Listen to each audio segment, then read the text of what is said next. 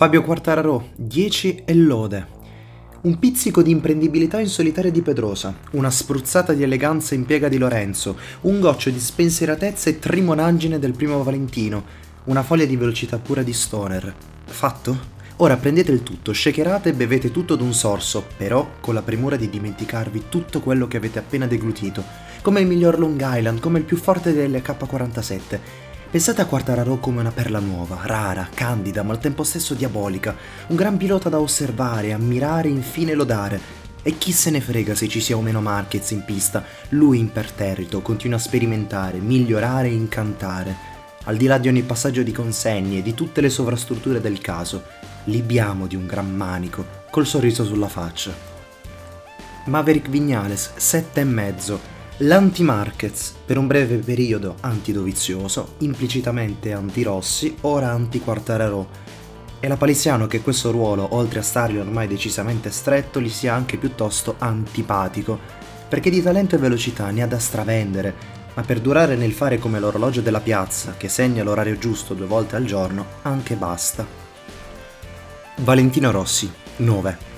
Se uno a 41 anni ha ancora la forza e il disincanto di sovvertire pregiudizi, critiche, consuetudini, addirittura regole matematiche, non c'è altro da fare che inchinarsi, tirarsi poi su e applaudire all'infinito. Perché in Andalusia, cambiando l'ordine degli addendi, il risultato è cambiato. Il dottore ha portato a termine un'altra delle sue spettacolari operazioni, sapendo sì sfruttare sfortune altrui, ma nel contempo ridisegnando da zero la geometria della M1 e della sua staccata, profonda, poderosa, definitiva a tratti metafisica. Secondo o terzo poco cambia, il peso specifico, vuoi o non vuoi, è sempre superiore agli altri. Bentornato. Takaaki Nakagami, 9. Finalmente levante come il sol che dà il nome al Giappone, e lui a salvare Honda dall'ennesima prestazione in colore, approssimandosi al podio e primeggiando sui tanti colleghi ufficiali, sempre però lavorando col favore delle tenebre. Settimana scorsa, re dell'anonimato, Domenica, Samurai della concretezza. Joan Mir, 7,5. Alla Suzuki non gliene va bene una in questo inizio di stagione, talmente tanto falcidiata da cadute, infortuni e guai tecnici che il quinto posto di Mir, per una squadra che dovrebbe quest'anno lottare regolarmente per il podio, è un mezzo miracolo. Andrea Dovizioso, 6,5. Acclarato che Erez e Ducati non siano proprio come il calcio e i maccheroni, Dovi stavolta non si può proprio lodare solamente salvare per la rimonta quasi obbligata dagli inferi della quinta fila sino ad un magro sesto posto e invitare a riflettere lui, la squadra, i vertici, perché se i clienti volano e incantano, gli ufficiali arrancano e l'iride fugge o traves.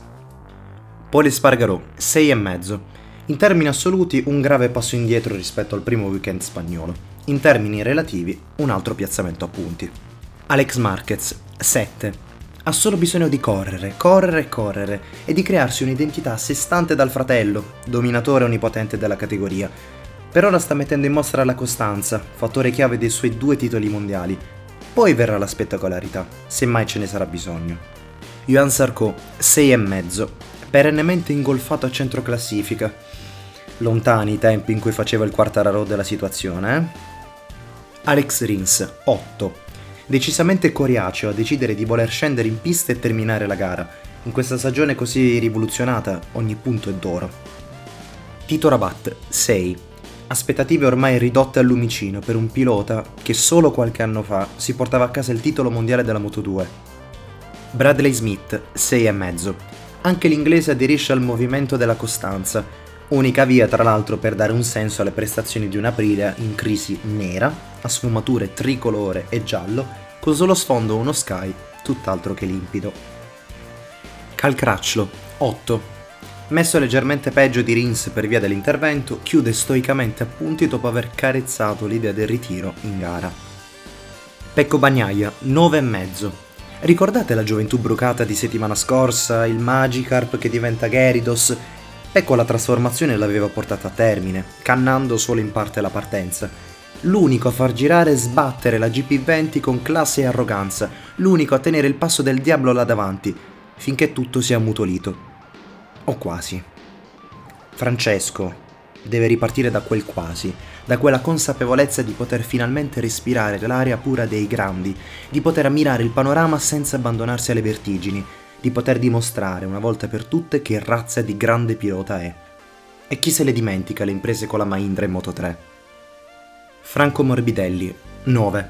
Stava andando tutto bene, eccezione fatta per la partenza. Il podio era ad ampia portata e poi ancora una volta un guaio. Prima o poi andrà tutto bene. Brad Binder, 6 e mezzo. Potrei stare ore a magnificare il suo strambo stile di guida munito di ginocchio in apertura alare, ma bisogna anche badare alla sostanza, che lo vede in terra dopo una prima parte di gara tutt'altro che esaltante. Peccato perché al sabato aveva dato ancora una volta grande spettacolo. Danilo Petrucci, 5. Io scelgo la Fasia. Jack Miller, 5,5. C'era un po' mancato il Jackass scelacquatore, versione Savage, un po' meno a Pramac, Ducati e a tutti i meccanici. Alesce Spargaro e Lecuona, 5. Male, male, male, poi lo so che torno sempre a naufragare qui. Michele Oliveira, 8.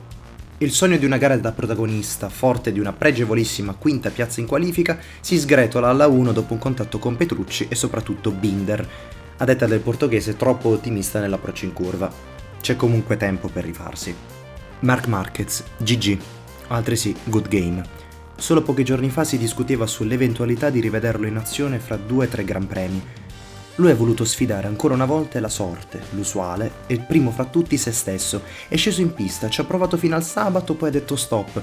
Non è un santo, non è un demone, è semplicemente un pilota che ha voluto confermare, ribadire e cementare il suo status di fenomeno. Amen.